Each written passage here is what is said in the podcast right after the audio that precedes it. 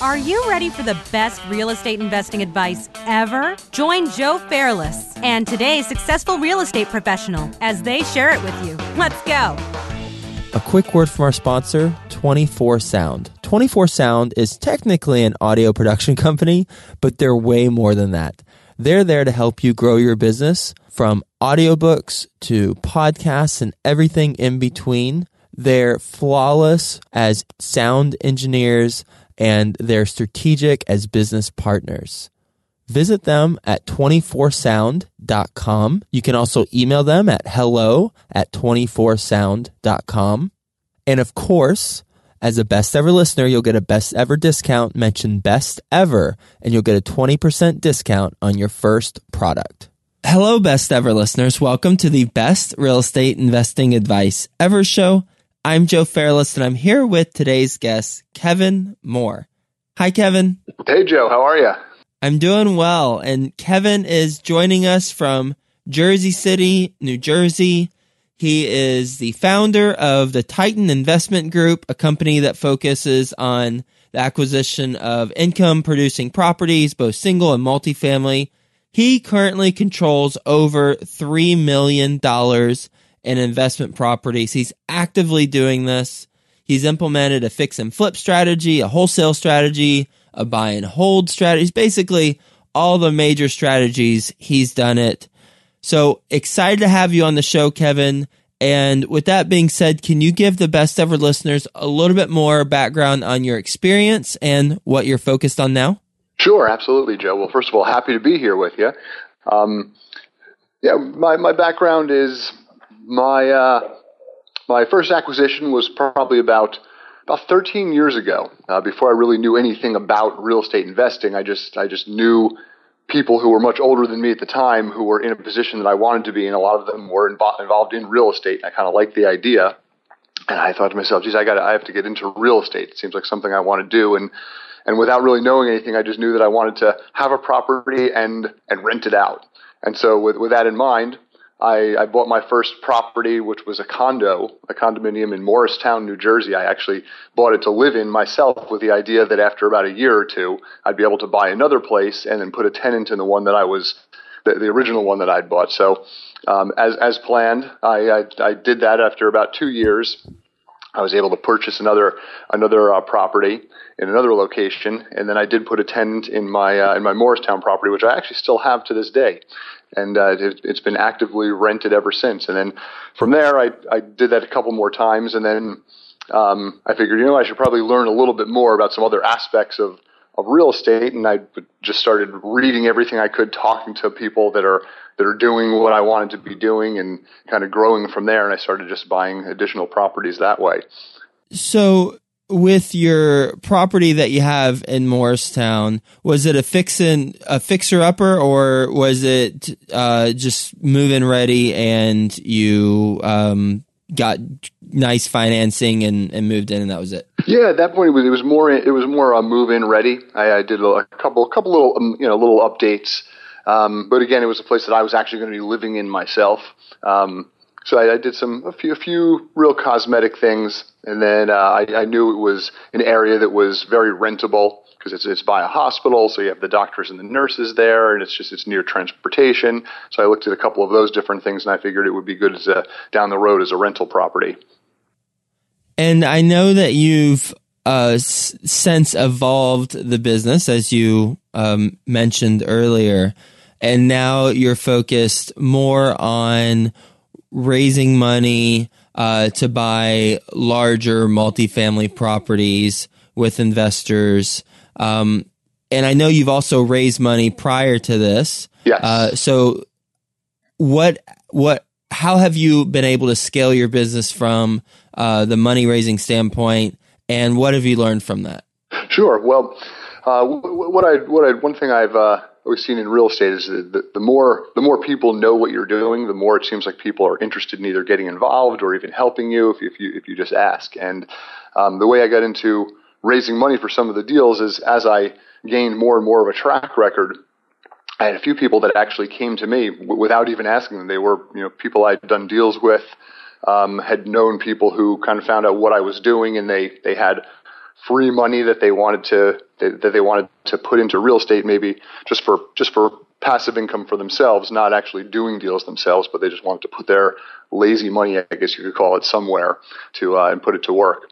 Uh, and that's how I actually got into into raising money, and um, and it's been it's been moving along ever since, kind of in that in that way. And now that I'm looking for apartment buildings, I'm starting to network a little bit more and actively looking at people, you know, looking for people to uh, that would be interested in getting involved. What are some things you've learned, and then we'll get into your best ever advice. Mm-hmm. But before we do that, what are some things you've learned when you have uh, been working with investors mm-hmm. and working with their, as you call it, lazy, mon- lazy money? Yep. And you know, I know firsthand that that's a process of both client management mm-hmm. uh, and uh, then salesmanship mm-hmm. and then per uh, performance, quite frankly. So, what are some things that you've learned throughout that whole process? Sure. Um, well, one thing is uh, is just complete transparency, complete honesty with the people who you're working with. To be able to show, you know, it's, it's good to be able to show a track record if uh, if, if you can, um, or or if, if you know there's some people who are getting into it who maybe don't have a track record if, if you could if you're able to partner with someone who does it could it could help you build a little bit of credibility in uh, in that way. Um, but uh, yeah, just just open honesty and just keep everyone in the loop along the way as far as the deals you know to keep everyone up to date as far as how the deals are going and, and everything else. And if you're able to obviously do do one or two successfully with with your investors then they're going to feel more confident and be happy to get into get into more deals with you. All right, Kevin, what is your best real estate investing advice ever? I would say know your numbers inside and out, up, down, right, and left, uh, and and and don't get greedy. Um, and and also I'd say just to um, you know don't be afraid to look for advice and guidance from those who've kind of already been down the path that you're looking to go to. You don't have to you don't have to reinvent the wheel. Every everything you can think of in real estate, for the most part, has been done. So you don't have to try to invent new ways to to do deals. With knowing the numbers, what are some specific tips that you can give the best ever listeners to uh, to practice whenever they're running the numbers on a deal mm-hmm. and initially looking at it? Well, you want to do your due diligence on the area um, depending on what your strategy is going to be. I, I, do a lot of um, you know buy and hold for cash flow, so you want to make sure that that you're in an area that's very rentable, and you want to know you know pretty pretty accurately where where the rents are going to fall.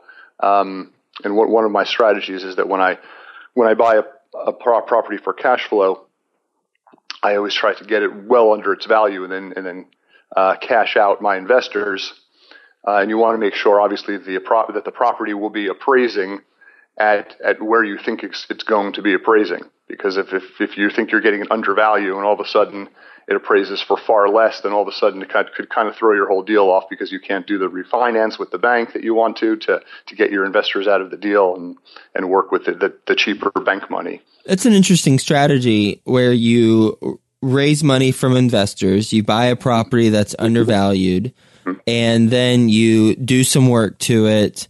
You then put a new loan on it, uh, and with that loan, you're able to, in an ideal world, you're able to cash out the investors by giving them some money from that loan. Uh, and give them the return, and then you keep the mortgage under your name or your company's name, right? Correct. Under my uh, company's name, I always I always hold each property in a separate entity. And with that strategy, uh, is that reliant on you also having a full time job in order to be approved for the mortgage? Since you're previously you were dealing with uh, less than four four or less units. Mm-hmm. Um, you know what I've you know I've done it with a full time job, and I think when I initially started working with there's a one one particular bank that I have to do a lot of work with now, um, and I've built a track record with them. But initially, when I was building my relationship with them, they did want to. They went through all of the typical, you know, bank uh, background stuff where they're checking your your W two, your your um, your income verification, all of that. So the banks, so once you get through all of those initial steps with the bank, then you know going forward they don't really ask me for anything else at this point because they kind of know what I'm doing and they and they and they get it where I could just give a call and say I have a new property coming down the road they kind of just line everything up and and just roll forward with me. And I imagine that bank is a community bank or a credit union. It is, yes. Yeah, it's a small community bank.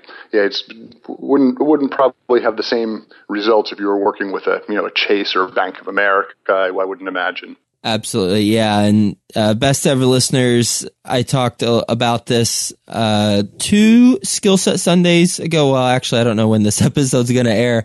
So go back, and I believe it was the uh, second skill set Sunday that I I did and talked about the value of portfolio lenders. And Kevin is uh, a living, breathing example of someone who takes advantage of the portfolio lenders. So, Kevin, are you ready for the best ever lightning round? Let's do it. Best ever book you've read? I would say um, there's an author, Jack Canfield, who I who I really like, who has a book called Success Principles, which is uh, one of my favorites. It's kind of a, um, a motivational book, and it's it's a, almost almost like a, a compilation of all of the different motivational type books that you've probably seen. It kind of puts everything between two covers. It's uh, it's great. And best ever listeners, I know you like audio, so you can go to freebesteverbook.com and get a free audio book like that one. Best ever personal growth experience and what you've learned from it. I think it was when I first when I bought my bought my first multi unit. It was a six unit uh, building. I didn't really know a ton about doing that because I've only done single families before that, and ran into a couple of couple of glitches along the way, which we've which we've plowed through, luckily. Um, but it, it, um, really helped me learn how important the proper team is to have in your corner.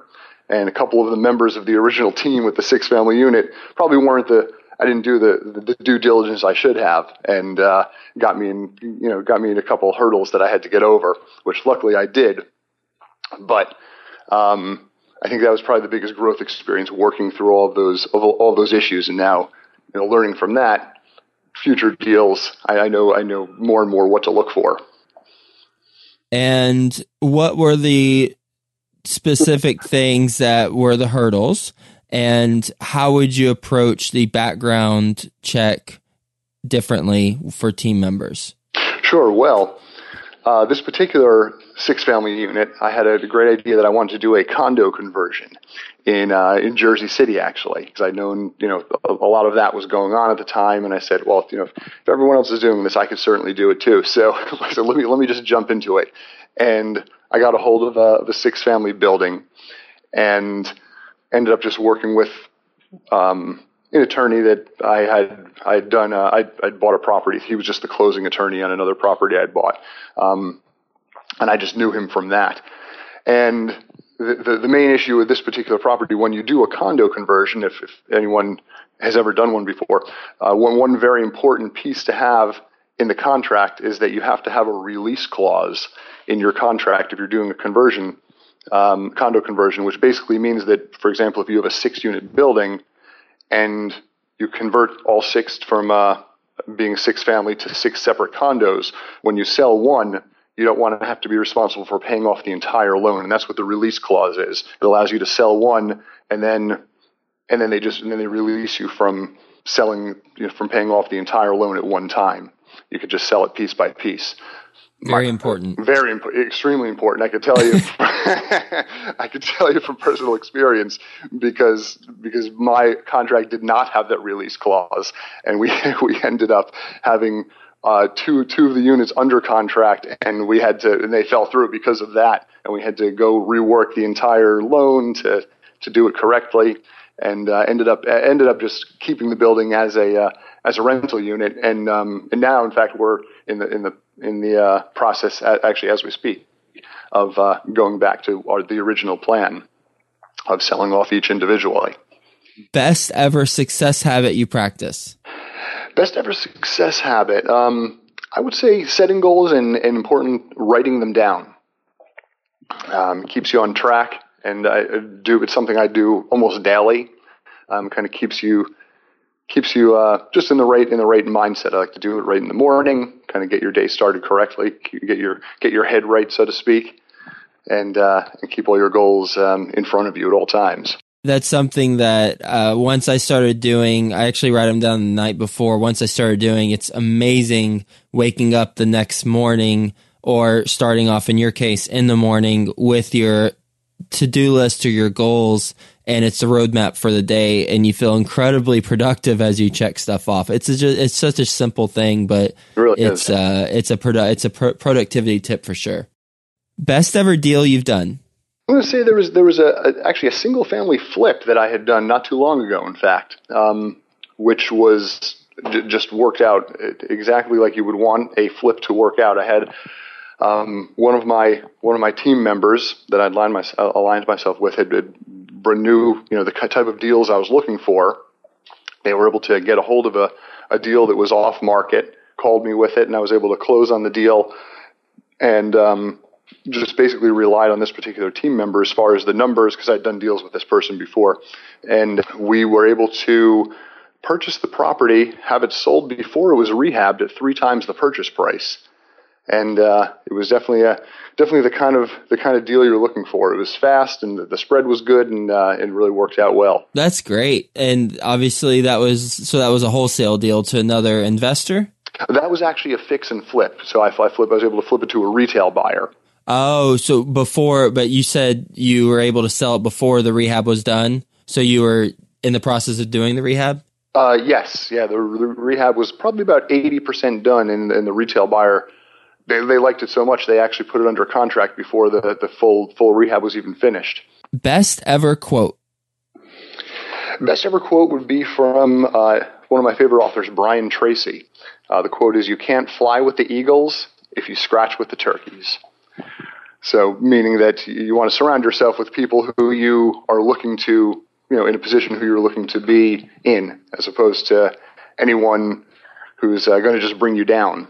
Love that. I, it reminds me of the the Tony Robbins quote where he's talking to uh, the military, and afterwards, one of the high ranking commanders um, talks about you know how the Marines in this in this instance, he's talking to Marines. The Marines are uh, just incredibly uh, successful and at a high level of of competition and just really thriving in the environment. But then when some of them leave, uh, they go down to a level that isn't where they're at right now. And he's like, "Why is that?" And you know, they were they were talking about what the answer is, uh, you know, their thoughts on it. And eventually, uh, they Tony says, "Well, I think you are the expectation. We are the product of the expectations of our peer group." And um, when we're surrounded by other Marines in this in this example, then we're all going to rise up. But when we leave that bubble and we go out to the real world, um, or you know the the civilian life, then we're not surrounded by constantly people who are striving for more and competing at a very high level. Uh, we can choose to surround ourselves with people like that, and you have to design your life around that. But you're not uh, you're not forced into that environment um, like you would be in the military. Yeah, that's it. Actually, that's exactly it. That's excellent. What's the biggest mistake you've made in real estate? Oh, biggest mistake. Um, probably not doing enough due diligence. Kind of goes back to some of the stuff I talked to uh, before. Um, in you know, just really just knowing your numbers uh, inside and out, and um, that would probably be one of the early on mistakes. Would be uh, not not getting too excited and thinking with your heart more than your brain, and that's that's important to keep in mind. And can you give a specific example of that happening on a deal? Yeah, absolutely. I had a, uh, I um, actually, if you go back to actually, if you go back to that six unit property um, that I was given the example of before, oh, right, that was that that was probably one of the one of the best examples. I was so excited to get into a uh, a multifamily unit. You know, I didn't have the, the right person looking at the contract to realize one of the most important pieces was was not in there. Yeah, I think also, did, did you know that what your exit strategy was going to be prior to closing on it? Uh, well, I, I, did have the exit strategy in mind. Um, it's just that it, it had gotten it got, had gotten held up by uh, by this particular piece of the contract, so right. I had to change the temporarily change the strategy to a to a buy and hold. What's the best ever place to reach you, Kevin? Um, you can get me at my email address, which is my company name, the Titan Investment Group at gmail.com. Well, thank you so much for sharing your advice with the best ever listeners on due diligence and on working with investors um, and really simplifying the process. And then also talking about your approach to working with investors um, up until this point where, you know, it's a very straightforward and profitable approach for investors first and foremost, and then also yourself where you buy a property for cash flow well under value put a new loan on it after you add the value, cash investors out, and then you've got the property uh, for your company. Um, so thank you so much. Is there anything that we didn't talk about that you wanted to mention to the best ever listeners? If anyone's new, just uh, any hesitant to get in, just make sure you just align yourself with the right people and don't be afraid to just jump in, get involved. Don't sit on the sideline, get moving. All right. Thank you. And I know firsthand that you uh, live and breathe that mentality, knowing that you wake up sometimes at 4:30 a.m. and go biking with a, a, a, competitive group in Central Park. So yes, you you live and breathe that mantra. All right. I'll talk. We'll talk to you soon. Thank you so much. Hey, you, best ever listener. Do you want more? Then head to joefairless.com, where there are tons of free videos, templates, and content to help you get deals done. And if you want Joe to personally help you reach your goals, then go to the Work with Joe tab on joefairless.com and apply to, well, work with Joe.